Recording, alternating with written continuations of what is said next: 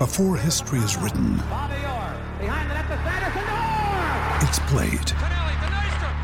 Before it's frozen in time, it's fought one shift at a time. Before it's etched in silver, it's carved in ice. What happens next will last forever. The Stanley Cup Final on ABC and ESPN Plus begins Saturday. This is Tyrese Halliburton, and you're listening to Setting the Pace.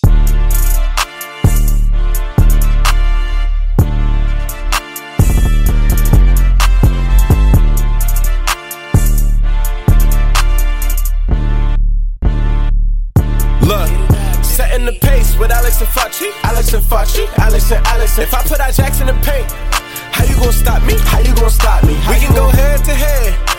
Call out your top three, call out your top three. Look at the switch from Duarte. Now that boy got three. We got Halliburton running point. This is the Benedict for the shot. If anybody gon' come in the post, then we got Jalen Smith for the block. Setting the pace, going to the top. Setting the pace, going to the top. This is your number one podcast. Sweeping every team. We gon' need a mop. Smooth. Ladies and gentlemen, welcome back to another episode here of Setting the Pace, and we have got a fun one for you today, Fachi. Let the people know who we have coming on. So we have the coach himself, David Thorpe. He is breaking down. He's actually been watching a lot of Pacer basketball. So Yeah. I, I think that that's going to be really exciting. This man really knows his stuff. You, you're really going to want to hear what he has to say about Andrew Nembhard. So I thought it was an awesome interview. Had a lot of fun with it. Alex, what were your thoughts? Yeah, I mean, truehoop.com is where you can find all of David's work, and he covers the entire league. It's not just the Pacers, but he said he hasn't missed a Pacers game. He's been really intrigued by them and what they're doing, all the way from Halliburton to, to Mathurin. And, and we even got some deep conversations on Nesmith and uh, Jalen Smith, but very in depth. And I think that's what you're going to like about it. You know, he has his own podcast where they kind of do some X's and O stuff. And we didn't get into the nitty gritty of that kind of stuff, but it was a very great conversation about how bright this Pacers future is because even if you're like Fachi said, walking inside with your sunglasses on, the future is so bright. I mean, you might need to get another pair because the way Coach Thorpe talked about this young Pacers core, you're going to be running through the wall excited just because this is uh this is uh I just love seeing it from an outsider's perspective, especially a guy that coaches basketball. Talk about how awesome this team is built so far and the job Rick Carlisle's doing. I mean, I I, I was just blown away with everything he was saying. Just like Alex said, stock up on sunglasses, everybody, because it's getting blinding out here. But yeah, the way that that coach was raving about you know Nembhard and what he could be and how young this team is and how they can grow together. Talking about having multiple all stars on this team, and I'll hmm. give you a hint. He wasn't talking about Mathurin and Halliburton. So there was some good stuff. I don't want to spoil it for everybody. So, Alex, should we get out of the way? Yeah, let's take a quick break. When we come back, we're going to talk with the coach. What's going on, everybody? Joining us now on Setting the Pace. He's making a Setting the Pace debut, but you guys are, are no strangers to him. He's been covering basketball for a long time with ESPN and now with True Hoop. It's the one and only David Thorpe. Coach Thorpe. Coach, how's it going, man? Doing great. Happy to be here. Awesome, man. So you know, we we have been really impressed uh, as Pacer fans here with the way this team has played so far this season, and I know you've been keeping a very close eye on them. And I'm just curious. Let's start things off here. This past Monday, Andrew Nembhard had a terrific game against the Golden State Warriors. 31 points, 13 assists, eight rebounds. I know you've you know got a relationship with Andrew. Talk to us a little bit about what you're seeing from him so far this season.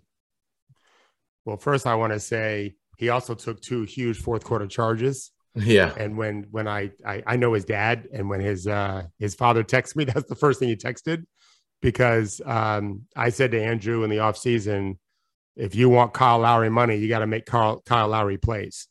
And so you didn't take charges in college, but a couple times he's he told me that. I don't know. I didn't watch him that much at Gonzaga a couple times. Um, but if you if you want to be that kind of player, you need to take charges. So I'm proud to say that he's kind of you know embraced that. Um, oh, I mean, I don't know, almost don't know where to begin with the Pacers in that game. I, I did watch that whole game, and uh, I'm a huge Kevon Looney fan. I'm also a big Andrew Wiggins fan. Wiggins not playing that game probably made a big difference because I think he could have guarded Andrew better than anyone the Warriors had. Uh, they couldn't guard Andrew, and probably didn't know they had to.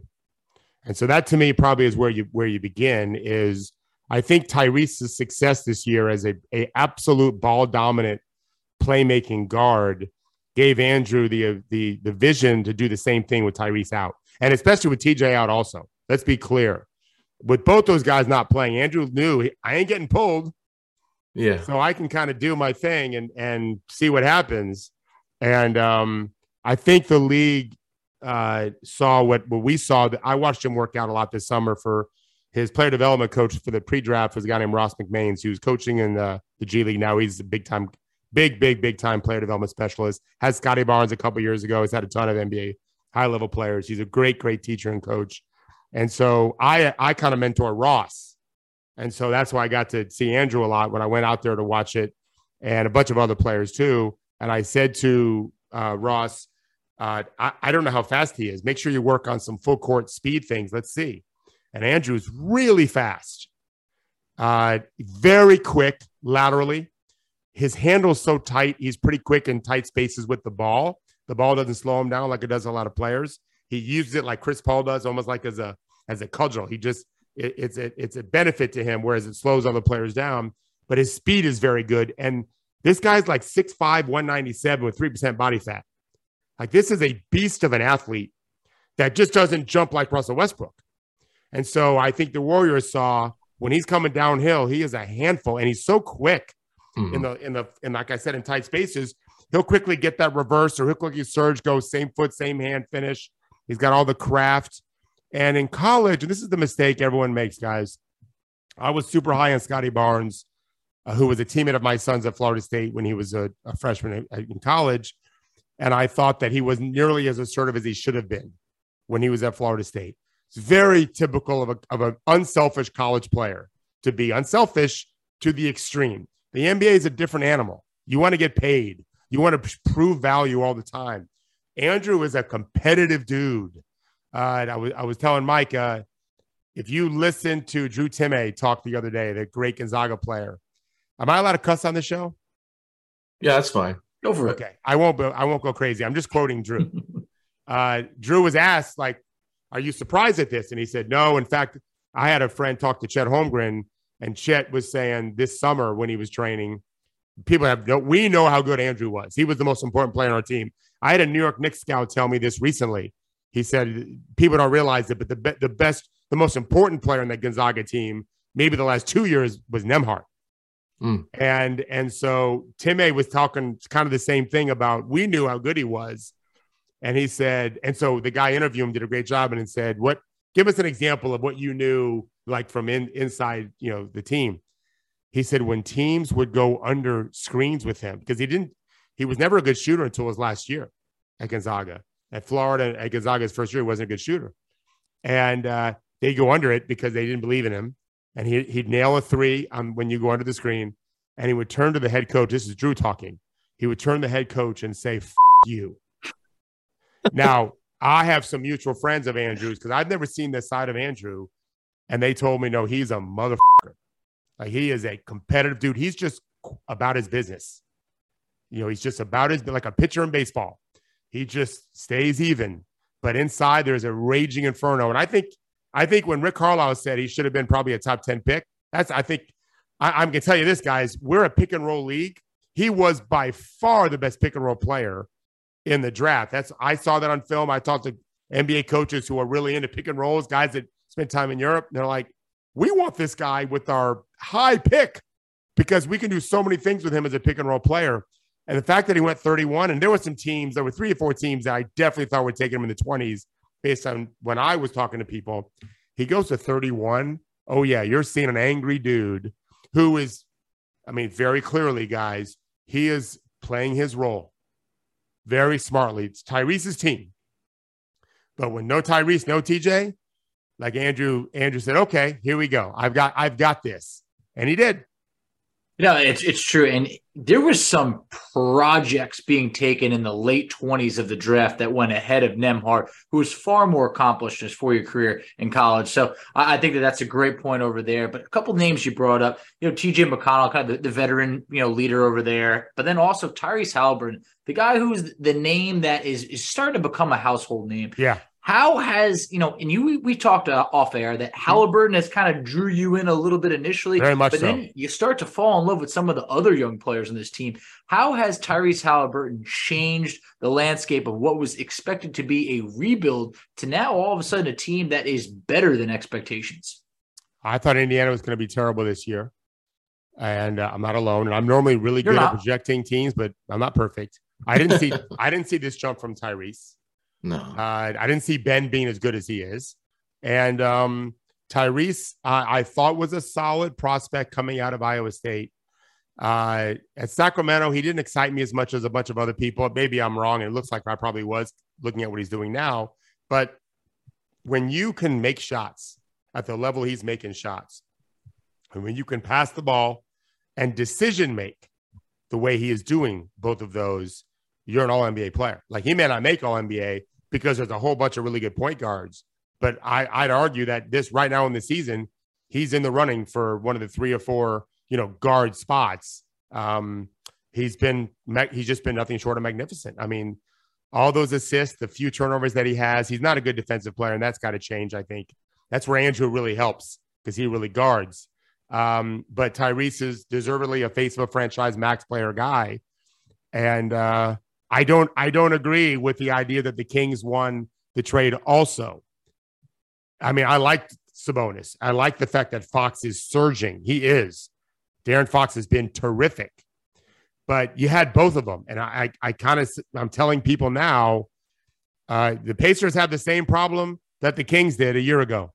You've got two All Stars on your team. One's going to be the face of your franchise, and Halliburton for sure.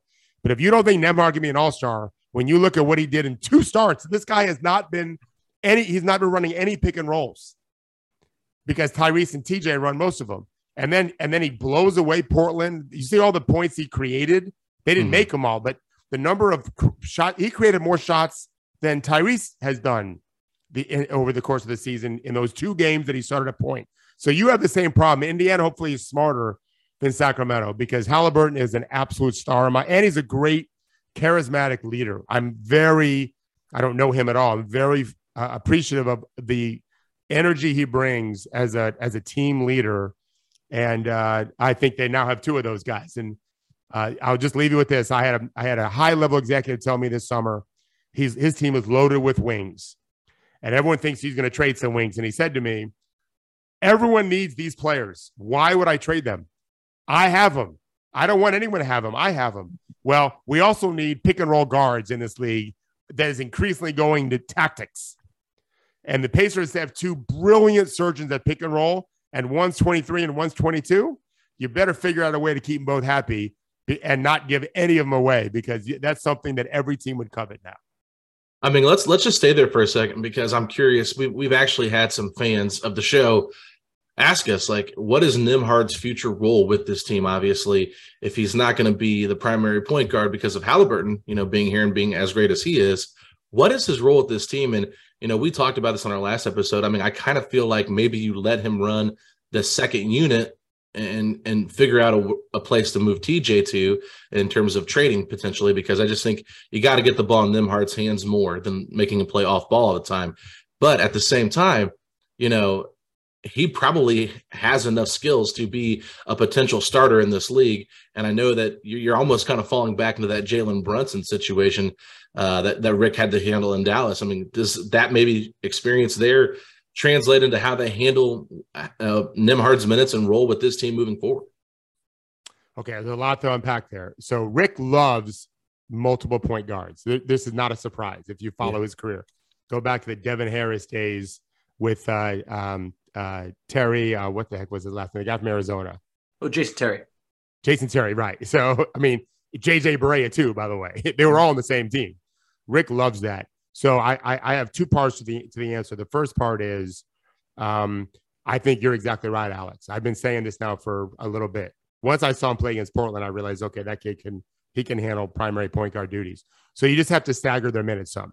You you got to start him at two. He's your best defensive player, uh, and maybe Duarte takes it back. I, I, don't I don't believe that he will, but it's possible. I, I like Chris Duarte too. He went to junior college in my state, at Florida. In fact, I coached a high school kid who played with him at uh, Northwest Florida. Um, I think Andrews are starting to. I get Nembhard out after six minutes. let Tyrese play another four or five, or you know, give or take, and then bring Andrew in with the second unit. Uh, uh, that's probably the way I would do it. They're still going to play some together, and the way Andrew's shooting the ball and catch and shoot, that's fine.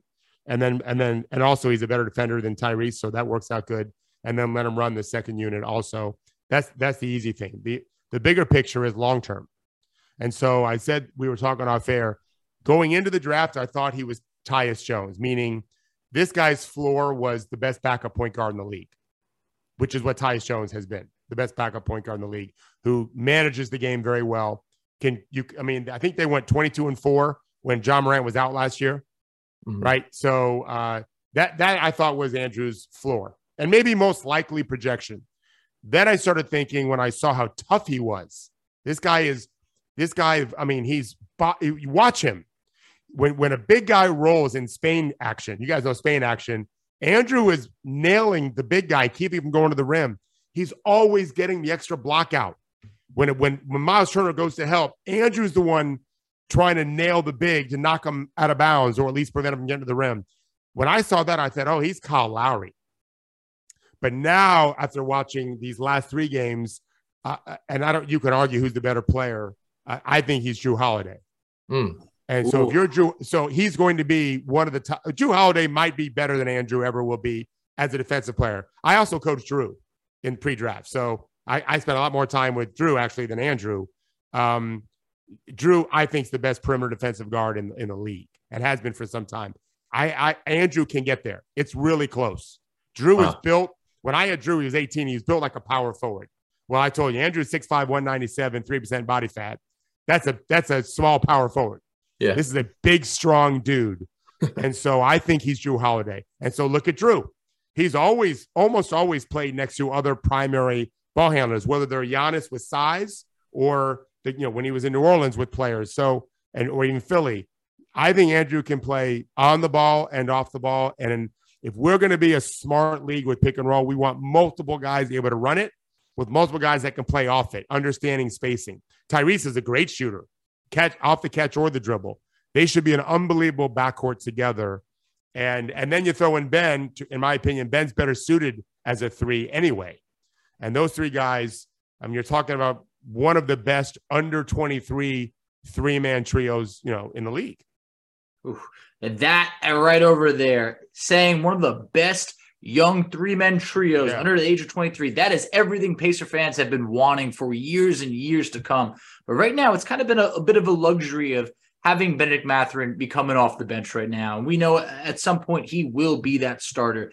But what's really impressed you about Mathurin this early on? Because when we were talking offline, it was like, look, he's been impressive. Thought he was good, but maybe not this good. We're talking about a guy that very well could be the rookie of the year, yeah. but also could be the sixth man of the year. Right. You just don't see this. And at the sixth overall pick, which, you know, it's not late, but it's been a little bit of a toss up in the previous years. There, the Pacers struck gold at six with Mathurin. What have you liked from his game so far? Yeah, well, I want to lead into Mathurin talking about Coach Carlisle. I thought Coach Carlisle has made two brilliant moves for the Pacers. Uh, the first one was when Duarte went out, he did not bring in Mathurin. Uh, I think that was smart because your group in the starting group, they already have a bunch of guys that want to shoot every time they touch it. Jalen Smith just wants to shoot threes. Buddy. Uh, right. Miles Turner just wants to score. He's in a contract year. We know Buddy takes more threes than Steph Curry, and I love Buddy. But let's face it, that guy wants to chuck it. Yes. Tyrese is playing for a max deal, and this is the business we're in. They're, they're allowed to do these kinds of things. So Rick's job is to coalesce it all into some kind of cohesive unit, right? So I thought it was brilliant to let Ben come off the bench so we can cook in the second unit, and then bringing uh, Nembhard in. I really give Rick so much credit for this. I, I, I literally do not think that Nembhard does what he does if Rick started teaching him and having him play the one early on. I think he, he built so much confidence off the ball and felt comfortable in the NBA game that when the ball was handed to him with no TJ and no Tyrese, Andrew just felt confident that, okay, I, I know how to play this game. I've had a lot of success. I had the game winner against the Lakers where, as I said to someone, he, he, he, he made four threes. He, he took eight shots. He touched the ball 10 times. Like the ball was never in his hands in that Lakers game. But I think Rick was brilliant to, to not just let him be the backup one and let TJ continue to do it. So now we get to Ben. Uh, I did not love Ben coming out as a long term elite wing two way player in the mode of Kawhi and Paul George and LeBron and Pascal and all these guys. He's six six with like a six seven wingspan. That's a short armed wing in a league full of predator wings. They've got six seven guys with seven foot wingspans, and I do think that's going to be a problem for him defensively forevermore. I I struggle to believe he's going to be at the level of these other guys as a wing defender. However, he can really score. He, I, I know what's going wrong with him now. I think he's been struggling of late, in my opinion. Mhm. Um, Yes. he can really shoot. He's very quick, not just with his first step, but his change of direction at pace at a guy with his power is very impressive. So he's got all this craft at the rim. He can play above the rim. He's very good in attack mode. What he's been doing wrong lately is he's passing up open threes to drive. And I like his drive. It's what it's one of the best things about him. He's a free throw magnet. And you need that. Halliburton and, and Nembhard are not. There's really no one on the team it is except for Ben. So that's huge for Ben to be that as a rookie, unbelievable. But he don't fall in love with just driving in crowds because guys, the way the league works is it takes about six weeks for these teams to figure you out. For different reasons, we can talk about some other time. Maybe takes about six weeks. Well, here we are. We at about six weeks. Look at Ben. Uh, they're bringing the crowd to his drives, and it's trouble for him. He needs to just stay away from the crowd. That's a pop line. Shoot the open shots you're getting. Trust your shot. When they close you out hot, because no team wants them to shoot threes typically, well, then you can drive into space. But this guy's a 20 point per game scorer for a long time. I'm not convinced he's the alpha, you know, the, the, the wing that brings you a title. Uh, they're going to have to do it a different way. It's okay. You're allowed to have a great point guard, for example, or maybe they get a great center um, uh, or the best backcourt in the league at pick and roll with Ben playing off that, but also as a primary scorer. So I agree with Mike. He's going to start soon enough and for a long time because he can really score. Uh, uh, his toughness is good. I, I also like guys when Nembhard hit that game-winning three against the Lakers, but also against the Warriors when he was great. I thought I thought I felt Ben and Tyrese were so excited for him. Mhm. Really look at stuff like that. Uh, the Pelicans are playing a real connected brand of basketball right now. The Hawks are not. You need to have that. And so I give Ben and Tyrese a lot of credit as young players. They're not jealous of another young player on their team having success. I think they should, as they should, they should recognize we're all going to win if we do this, you know? Yeah, and I, that's a great point because I think after Nembhard made that three, Benedict was caught on on mic. I think in one of the post game interviews saying he's the rookie of the year now. So it's just like, Pretty cool. yeah, you love seeing that. His team is so connected, and it's it's one of those things that I think's made them better record wise than what they are, just because of how they're playing for each other. And, and you talked about Mathurin shooting slump. It's not been great on this road trip. I think he's around 35% from the field, 17% from three on the road trip. And Yeah. I think that could be partially why he is passing up those open threes to get to the But rim. I, but I think it's causing the problem. He's hesitant. yeah. and he wasn't like that early on. No, yeah. He was stroking it. Yeah, and part of it too is just I mean I'm, I'm curious your thoughts on this because you've seen seen a lot of guys come from college to the NBA. Seven games in 12 days. Talk to me about how difficult that is for a young player like a Mathurin. You know, just maybe too many too many minutes and, and not used to having to play that many games, and maybe his legs are tired. Maybe that's what's resulting in, in poor shooting performances, or is it just maybe a mental thing? Is it a physical thing? I'm just curious. You know, that step from the college level game to, to playing a heavier schedule in the NBA.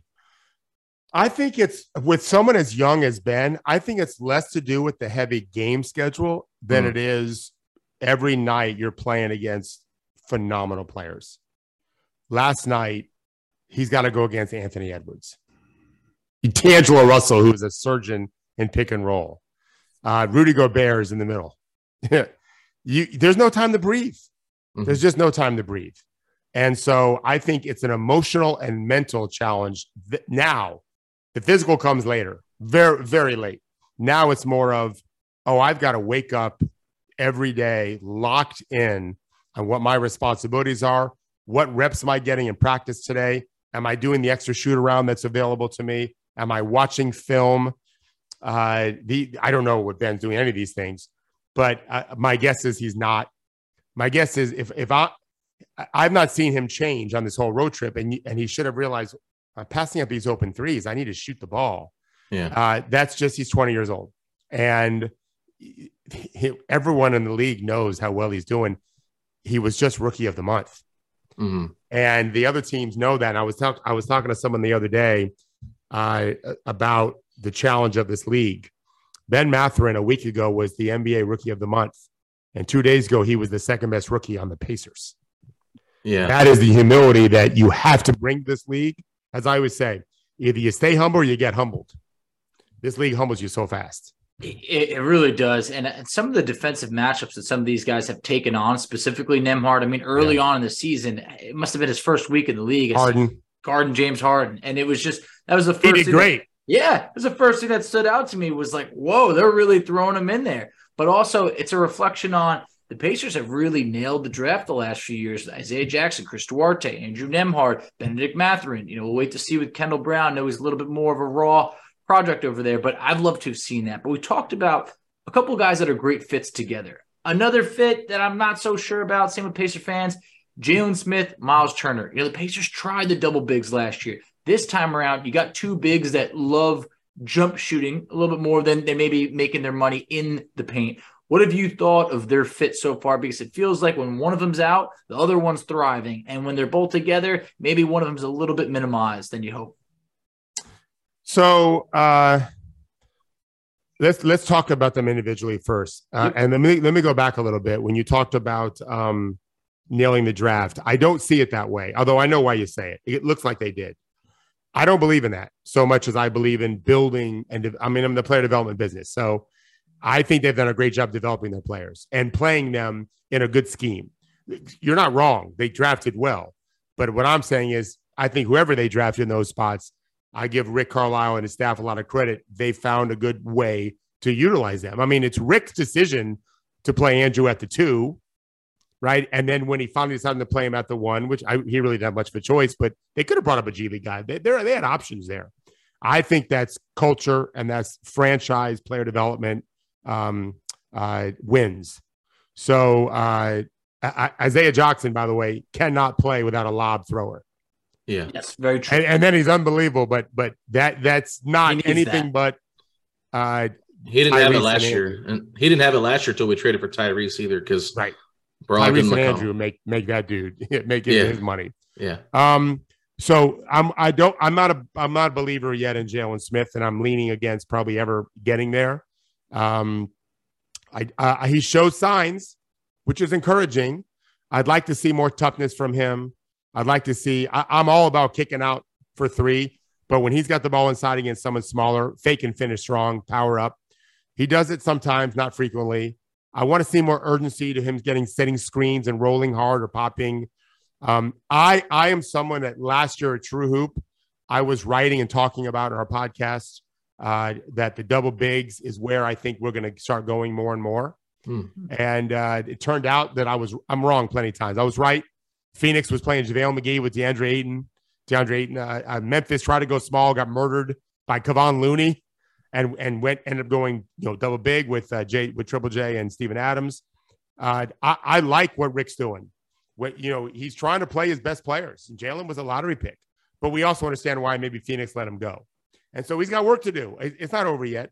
Uh, you, can play two guys that like to shoot the three at those spots with surgeons with the ball, like like Tyrese and Nembhard, and then a shooter like like Buddy, and then a scorer like Ben. But they also have to be willing to roll or play the dunk spot too, and that's where Isaiah excels in the dunk spot. The three of them together, I think, are interesting. There, there's a reason why they're winning games. It's not just Tyrese and the other guys, um, but so I don't think the fit's the problem, and I definitely don't think we should just assume, well, it ain't great now, it can't be great. I'm a big believer in letting things play out. Let Rick do his coaching. Let the staff do their coaching, and um, uh, and then and then we'll see. But Jalen's got to play him with more urgency. And um, I, I, Miles made two monster threes last night. Big I don't time. have in front of me what he's shooting for the year. It was Uh, around 39% before the game last night. So 39. yeah. Okay, yeah, obviously great. Um, I think he can be better defensively. I I- I don't want him just playing for block shots. I want him to own the paint, Yeah. and uh, and that's you, know, Nemar needs some help. He can't just guard these guys by himself. Uh, you need some more more guys buying into uh, the defensive side. Buddy's trying. I think def- I think Buddy's trying defensively. And um, but yeah, I'm not I'm not sure that Isaiah is not the better ultimate fit next to Miles and have just a dunk spot guy and let Miles, if he just wants to pop, then he can just go ahead and pop. Yeah, I mean, I want to stay there quickly with just Miles because it's kind of an interesting dynamic here. Obviously, the Pacers went out, tried to get Ayton while Miles is still on the team. And Miles is in a contract year. There's been a lot of trade rumors. We talked about that. But, you know, I don't really care about trade rumor stuff, but I'm just curious do you think he's a good fit long term with this team? Or do you think they're better off potentially, you know, trading him and allowing Isaiah Jackson maybe to be that starting five uh, or, or trying to address that that that that position elsewhere, whether it's the draft or whether it's via trade or something, just not knowing if Miles is a long term answer. I think sometimes we we can outsmart ourselves, guys. Uh, you just told me that a guy that's led the league in block shots more than once, who's 26. How old is he? Yeah, 26. he'll be 27 in March. Yeah. Mm-hmm. Okay, so he's 26 for almost the entire season, uh, and is shooting 39% plus from three. Before he made two monster threes in the 41 and a half game last night. Mm-hmm. And you're not sure if he's the fit. Well, goddamn right, he's the fit. Where are you going to find a guy like that? Uh, I, and I think he can get better. I think he's playing with joy. I think he likes playing with these guys. Based on what I'm seeing, I have no mm-hmm. knowledge of it. Um, that doesn't mean you don't do a deal that makes sense, but you don't have to tank. I'm not a big believer in tanking. Tyrese is an all star right now. Right now, he is he is has a chance to be all NBA player right now. Nembhard's 22, but the dude's like 25 in the way he plays. This guy's a mature surgeon. Maybe you can trade Buddy. Uh, I don't know what you'll get for him. You don't have to trade him. Uh, uh, if My- Miles, the question about Miles is only about what you can resign him for. I don't think they can afford. I don't think he's going to agree to an extension mm-hmm. because you can't give him enough. I think you can only give him 125 percent of what he's making. Yeah, and he's probably worth more than that in the market, right? Yeah. So you so you got to roll the dice. Talk to his agent behind the scenes. Can you what you don't want to do, the tragedy would be to lose them for nothing. Yeah. So that that has to be done behind the scenes, guys. You have to figure out what can we do. And then, like I said, I'd like to see uh, Isaiah had a nice little stretch, and then you know this road trip's been hard for pretty much everyone but the rookie, uh, the one rookie from Gonzaga. Although he wasn't great last night, he was okay. Yeah. Um, uh, I I want to see Isaiah with Miles, and I mean Miles. I think Isaiah is quick enough to guard force. Oh yeah, I'm, I'm quite sure of it and Miles, we know, can play the perimeter on offense. I think those guys are fine together. Now you got two shot blockers and guys that can play above the rim. One guy better than the other. Yeah, I mean, I, oh, not to cut you off, Foch. I'm just going to say, I, I, think Isaiah Jackson's ability to block jump shots. We saw that. I think he had two of them against the Warriors. I mean, he's just so quick and his length. I mean, last night I think he even jumped and I, I forget. I think it was uh, uh, the backup point guard for the Timberwolves. He hit him in the face with his with his sneaker yeah. when he sneaker. Yeah, yeah. Just that's just the kind of athleticism he has. It's like no other big on our team is like that. But anyway, I'm sorry to cut no, you off. No, no, those those lobs. There were two lobs Nembhard threw to Isaiah that were seemingly brilliant by Nembhard, and they were very accurate. But it's not as hard to throw that pass to a guy that could jump to 13 feet. Yeah, that was really impressive by Isaiah the Pacers have definitely upped their athleticism. It's showing. But when yeah. we talk about how young, athletic, fun, and then the player development that's coming in here that you addressed before, the Pacers are slated to have three first round picks uh, going into the draft. How much? How many picks is too many? Because we're trying to develop players over here, but it's hard to really develop if not enough guys can get in there. As Indiana tries to, you know, inch forward and, and compete you know, is three draft picks coming in too much after you've had two to three draft picks coming in the last few years? Are they all first round picks? Yes. Mm-hmm. Yeah, I think that's too much. I and so I normally too. don't feel that way, but given how young these guys are and these players, it's not, I have no idea how good the Pacers player development is. Let's face it. They spend a week with them during training camp, and then they're actually, you know, games. The, the systems that Rick has put in have really helped these players do well. Maybe player development on the side is good too. I have no idea. Um, but there's just not going to be a lot of room. And uh, they're in a position where they've got young guys that are ascending. Remember, Boston had Tatum and Brown, and they got rid of Terry Rozier, uh, but they had him when they went to the Eastern Conference Finals. Those guys were young. I, I don't think Indiana's going to make the Eastern Conference Finals this year, and partly because the te- there's other teams that are too good. But this team should be thinking big, and so you just have to decide. All right, I don't have to do anything. I, I get to do something, right? I don't have to trade these three picks. I get to if it's the right offer, and Mhm. if not, I'm going to take the most valuable guys. Not worry about position. The most talented guys that I can take, and throw them in with these veteran players you know, Nembhard and Ty, if you can't play next to Andrew and Tyrese, you can't play. the way these guys pass the ball, come on.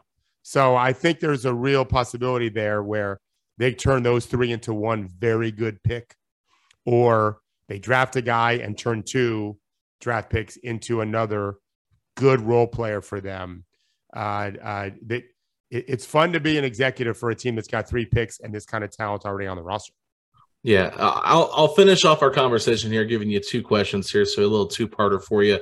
Uh, I'm curious your thoughts. Obviously, the Pacers traded Brogdon essentially to get a first round pick and Aaron Nesmith. Obviously, Theis is on the roster, but I don't think there's any plans for him in the future with this team. But Aaron Nesmith, it's been kind of a up and down year for him in terms of things to like and things not to like, especially from a shooting standpoint, has not been very good from outside, which is what he was drafted for, was his outside shooting.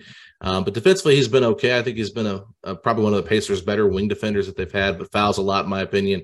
Uh, I'm curious your thoughts on him. And then, secondly, what position do you think the Pacers need to address the most moving forward? So, uh, first of all, I don't think they've quit on Daniel Theis, and I think he's going to Okay. end up playing. Yeah, I think I think he's going to end up helping the team.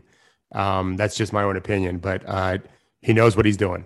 Yeah. And again, because we think Isaiah can play the four, that's two really good paint protectors, shot blockers on the court at the same time. Hmm. So that that's interesting to me. You can't play him with Miles really, but you can definitely play him with Jalen or Isaiah. So I, I look for that going forward. Um, uh, Nesmith can't shoot. I mean, you know, at some point you can't just be an athlete, undersized, and make it in this league.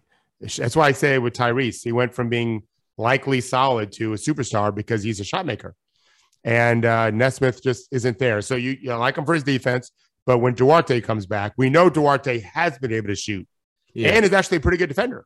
Mhm. So, as a Pacer fan, which I'm not, but if the, those that are Pacer fans, you want to see Duarte get that chance because Nesmith just hasn't shown me. But I don't trust. I don't trust him at all, and to make smart plays and to shoot well.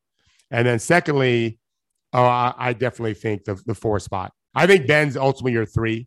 Mhm. You've got Nembhard and Duarte as a two. You have the tandem of, of Nembhard with Tyrese at the one. Tyrese obviously on the court most of the time as your primary ball handler. Uh, you got to run more second side, third side action, uh, and get Nembhard in, involved in the pick and roll. Now you have two, like you'll have two of the best pick and roll players in the league on your team. And they're both under 23 and under. Uh, I, I don't trust your four is is that guy. Jalen might be that guy. I, I and, and he doesn't have to be a shooter. If you have Miles Turner as your five, you don't have to have a shooter. You need you need a, a, a high level defender, uh, in my opinion, a good basketball player. He doesn't have to be an athlete. He can be. He doesn't. He just has to be a good basketball player because of these two surgeons you have with the ball, and then you have Buddy and Ben, who both are shooters, and Ben's really more of a scorer. Uh, needs to be a shooter. I, I love that combination. You got to you got to find a foreman that can really play. Totally agree with that because that's kind of what I was getting at with Jalen and Miles Turner. Because there's a couple games, both games against the Timberwolves, Pacers got absolutely crushed on the glass and in the paint. I know Jalen Smith did not play in the last one, but that's what happens when you have two bigs that want to shoot compared to some guys that can maybe, you know, out rebound and not let Gobert pull down 21 rebounds last night. And, you know, Towns and Gobert had, you know, between 15 and 20 rebounds each the Yeah, last time we played yeah. them. So it, it's becoming a little bit of a problem. But before we wrap up over here, David, you mentioned you're not a Pacer fan, but what I can say, we're growing on you. And I like oh no. I, I don't root for anyone. All right, I've okay, got well, friends all over the go. league. Yeah, I root for Uh, everyone to do well. Yeah. All right, we'll, we'll, we'll take it because I definitely like how you have been tuning into Pacer games. It shows you most definitely know your stuff. But tell everybody where they could find you out on social media and some of the awesome content that you have going on. Yeah, thank you. Thanks for giving me the opportunity. But yeah, let me be clear. I don't dislike the Pacers at all. uh, I was a Laker fan with Norm Nixon and Magic Johnson in the 70s. All right. Okay. Uh, and I'm an old man. I'm going to be 58 in February. I don't root for any particular team. I root for all of them to do well. I don't. I, I also root for my predictions to be right. Yeah, And that's, that's good. Way off of winning Indiana because I had Indiana winning 20 something. So clearly I was wrong there. I did not see this kind of jump from Tyrese and the way the rookies are playing. Was, you know, I didn't expect that. Who, who would? Um, someone smarter than me, maybe. So yeah, I'm at True Hoop, truehoop.com. We do, we, I just published a big article today on Zion and the Pelicans uh, being, uh, I think they have a real chance to win the West, maybe smoke the West. Wow. Uh, they're really getting much better, and Zion's not even at his peak yet. And they've got a bunch of young players too. Talk about a, a team with young talent. They're loaded. Uh, and then we do a podcast called True Hoop, where we really talk. It's mostly on court, X and O kind of stuff, uh, but we also cover some other topics. We have another podcast called True Hoop Tactics, where I really break down the X and O part of it. Uh, we've done two so far. We have another one coming uh, December 15. And then we have guests, a lot of authors that come on, and people write basketball books. So I was at ESPN for a decade and left to restart our own place. Couple, we're we're going to be, I think, uh, four in February, so our fourth Awesome. year. So Love it. very excited about that. That's great stuff, man. And I want to thank you for coming on. It really means a lot to us to be able to just kind of pick your brain because as a coach and as someone that breaks down X's and O's so well, you can see things better on the court than we can see it and kind of help us understand why these players are having such special seasons. So I really appreciate that, coach. And uh, thanks so much for coming on. We'll have to do it again soon. My pleasure. I'll do it again. Happy holidays to you both. Thanks a lot, coach. All right, everybody. We told you that was going to be awesome, and we did not lie to you. I, I loved everything that he had to say, even getting in depth on talking about Miles and Ijax playing together more, maybe even being a better fit than Miles and Jalen Smith. Man, I mean, just a lot of interesting stuff there, Fachi. But uh, anything else you want to add before we get on out of here? No, I would just say, hey, David brought it today. Great energy, you know, great ins and outs. Uh, I know that we always want to have a little bit of something for everybody, you know, not be too analytically driven, try and tiptoe that line. I thought David did a, a great job breaking down some X's and O's and all that. So I, I thought that was a lot of fun. And uh, man, Alex, I would just say we're going to have to do it again sometime. Yeah, exactly. I mean, I think we could have probably went another 45 minutes talking about other players that we didn't even get to. So, you know, i- interesting stuff from him. And like he said, he's not a Pacers fan. So even though Fachi tried to get him to tried. join join the, the the the right side of basketball fandom, uh, David Thorpe, nope. I love all basketball players. I root for every basketball player to do well. I don't root for any teams. So I uh, live with it. I, I, I accept it as well. It is what it is, but great basketball mind, and it's always good to talk with people that see the game very well. So, with that being said, Fachi, absolutely kick us off here with the outro. Absolutely. You- So you can find us at Setting the Pace 3 on Twitter. You could find Alex on Twitter at Alex Golden NBA.